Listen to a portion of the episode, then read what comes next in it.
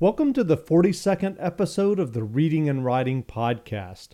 I'm your host, Jeff Rutherford. Stay tuned for my interview with Brad Taylor, author of the thriller novel One Rough Man.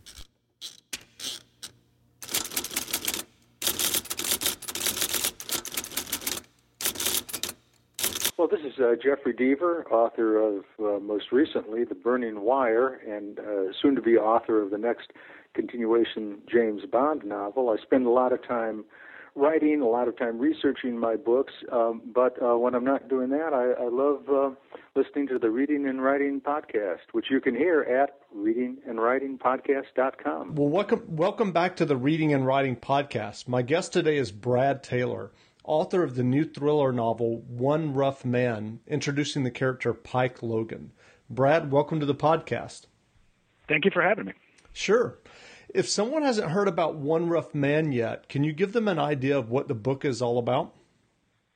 Yeah, sure. I uh, well, I set out to write a, a, a book with the theme of redemption. It's really what I wanted to write about. But because of my background, I, I spent you know 21 years in the military, special forces uh, it ended up being a military thriller with a pretty realistic look at terrorism and counterterrorism we experience today. Well, you have a background that many thriller writers don't have. You're a U.S. Army veteran, as you just mentioned, and retired as a Special Forces Lieutenant Colonel. Uh, when you started writing One Rough Man, were you ever worried that you were writing about material that civilians shouldn't know everything about?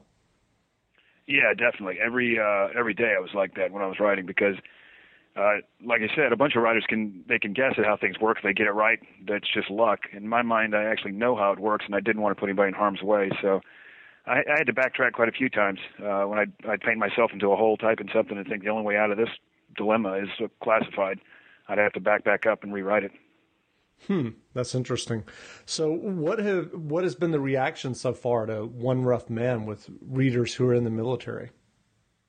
So far it's been pretty positive. Actually, it's been very positive. Uh, a lot of people have liked it. I I actually sent it to some uh, friends of mine in special forces still active duty uh, to make sure that I hadn't done anything, you know, to put them in jeopardy. I said, read this. If there's anything in here that would uh, make you mad. And they came back and they really liked the book. They had a few changes, they, you know, some things they wanted me to take out, but, but they were real positive about it. That's great. That's great. Well, uh, One Rough Man is your first novel. I'm curious about your background as a writer those years that you were serving in the army, were you writing in your spare time, or is that something you have started doing recently? It's pretty much something I've started doing recently. I mean, I've written a lot of nonfiction stuff, position papers, and you know, you know master's thesis and things like that. Uh, but I've never written fiction. Although I, I guess my training would be I'd read voraciously. I've read a ton of fiction. So I set out to write. The, who are some of the people you enjoy write um, enjoy reading? Uh, I actually like uh, police stuff. I don't really read my own genre, probably because I mean, doctors probably don't read medical thrillers, and cops don't read police procedurals. So I like Robert Crais, uh, John Sandford, uh, John Lescroart, uh, people like that. Michael Connelly. Sure, sure. Michael Connelly is great. Yeah.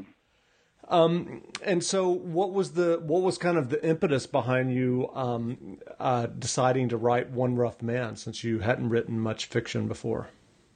I have always wanted to write. Uh, I've always it's just been a goal of mine. I've always wanted to write a novel. Um, I in fact told my wife that when uh, on our first date that I was gonna write a novel someday. And so uh, I was when I was in special forces in special mission unit. Obviously, the train was going about 200 miles an hour, and my last assignment was an instructor uh, at the Citadel in South Carolina, uh, professor of military science. And the train went down to about 10 miles an hour, and I had a ton of time on my hands, so I decided to see if I could write. That's great. And what was the experience like for you? Did did you find that you um, uh, was it kind of like a fish to water? Did you find like you you had to kind of adjust from from writing the nonfiction? Did you have to do a lot of revisions along the way? Oh yeah, definitely. Uh, the first uh, putting the book out was just a stream of consciousness, and because I had no training in it, I was unclear of uh, you know I, the thing didn't even have chapters. It was just one big manuscript. uh, I mean, I like to like to tell people, you know, yeah, it was real easy to write the thing, but it was hard as hell getting for somebody would want to read it. And, and and so, what was that process like? Did you just keep revising and and doing um, uh, extra drafts, or, or I did, of, I did. What? I uh, um, just going through it, and you you know, I, I my what I tell my wife is if I'd be reading along and something sounded like a cracked bell, I just knew it wasn't right. I wasn't sure why it wasn't right, but it wasn't resonating, and so I, I was just redraft after redraft after redraft after redraft. I actually wrote the entire book in third person, and then went back and changed Pike's voice to first person after the fact. And was that something you did kind of on your own, or was that a, the suggestion of an editor? That was a suggestion of an editor. That's great. And what was the what was the path to publication like for you? Did you um, uh, did you submit it directly to publishers? Did you go out and try to find an agent? What was that like? No, I I uh, found an agent, just the traditional route. I went to bookstores and you know looked in the back of the acknowledgments, found agents that were in my genre, uh, and started submitting. And um, you know, get rejected here, rejected there, and finally uh, John Talbot was kind enough to ask for the manuscript, and then he then takes it to go sell. That's great. And how long was that process for you? Uh, it was about. Uh, it's hard to really say because the first agent I talked to, uh, I gave the manuscript to when it was still not that good. Um, mm-hmm. So all throughout, I guess it took about a year, maybe. Right. But right. actively, when I finally had the manuscript done, um, well, at least what I thought was done. I found out it wasn't done. but uh, when I had it done in my eyes, that was a concentrated effort of about uh, four months. Great. Um, are you working on a new novel now? I am. Actually, it's uh, finished. Well, actually, it's not finished. I just got it back from my editor today with some uh, corrections. and and is it a uh, continuation of Pike? It does. It's a continuation of both Pike and Jennifer. That's great. Um, and do you have a title yet? I do. It's uh, it's tentatively titled. Uh, obviously, it may change. Against all enemies, sure. and that comes from the um, uh, oath of enlistment for uh, the military, which is basically I'll support and defend the Constitution of the United States against all enemies, both foreign and domestic. And the book itself has the domestic and foreign terrorist threat. Interesting. And um, do you have any sense of when it may be published? Not yet. I'm focusing completely on uh, One Rough Man right now. Sure, sure. Um, what advice do you have for someone who may be listening who is trying to get their own novel published? Uh, the best advice I think is just have perseverance. Um, there was a lot of, uh, uh, you know, I bought some books, How to Write This Way, How to Self Edit, those kind of things that are out there, and they were really good books and helped me out.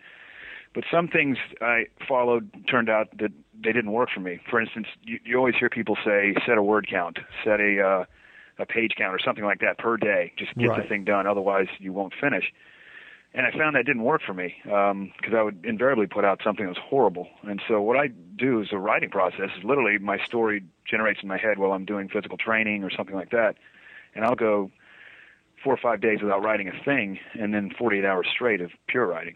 So it's just a difference for me. I guess my recommendation is find what works for you. Find what works for you. Yeah. Great. Um, so so uh, are you are you working now that you've retired from the military in addition to writing? I am. I do a lot of uh, security con- con- consultation for various uh, agencies.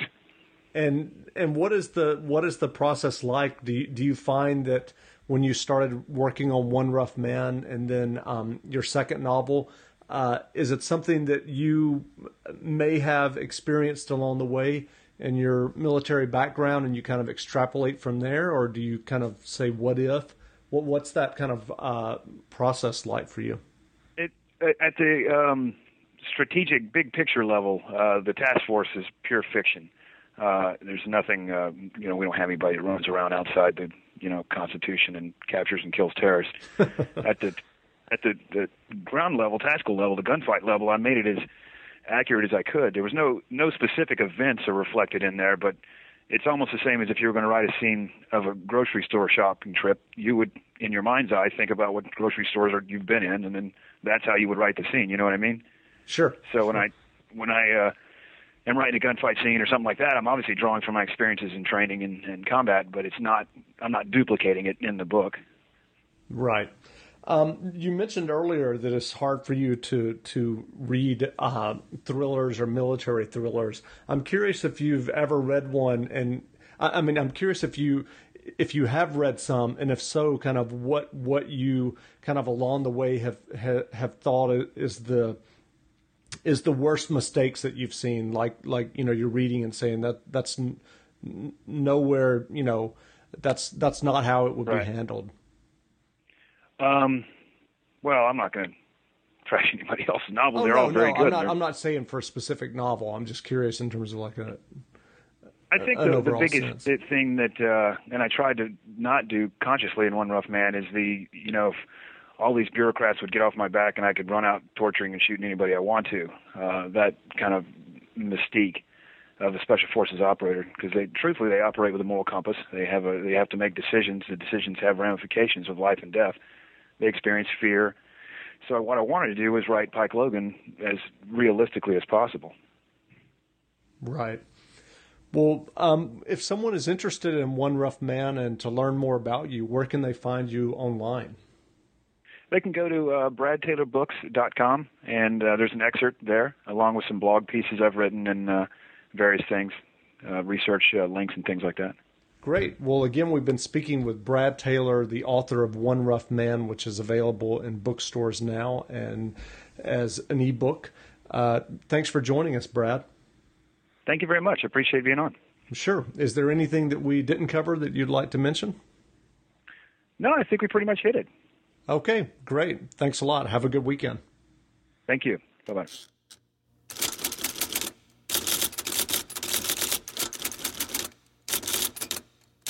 This is Lee Child, and I'm listening to the Reading and Writing Podcast. Thanks for listening to my latest podcast. If you have a chance, please leave a review of the podcast in iTunes. It only takes a moment. Until next time, read some good books and be well. You know how to book flights and hotels. All you're missing is a tool to plan the travel experiences you'll have once you arrive. That's why you need Viator. Book guided tours, excursions, and more in one place. There are over 300,000 travel experiences to choose from, so you can find something for everyone. And Viator offers free cancellation and 24 7 customer support for worry free travel. Download the Viator app now and use code Viator10 for 10% off your first booking in the app. Find travel experiences for you. Do more with Viator. For the ones who work hard to ensure their crew can always go the extra mile, and the ones who get in early, so everyone can go home on time. There's Grainger, offering professional grade supplies backed by product experts so you can quickly and easily find what you need. Plus, you can count on access to a committed team ready to go the extra mile for you. Call, clickgrainger.com, or just stop by. Grainger, for the ones who get it done.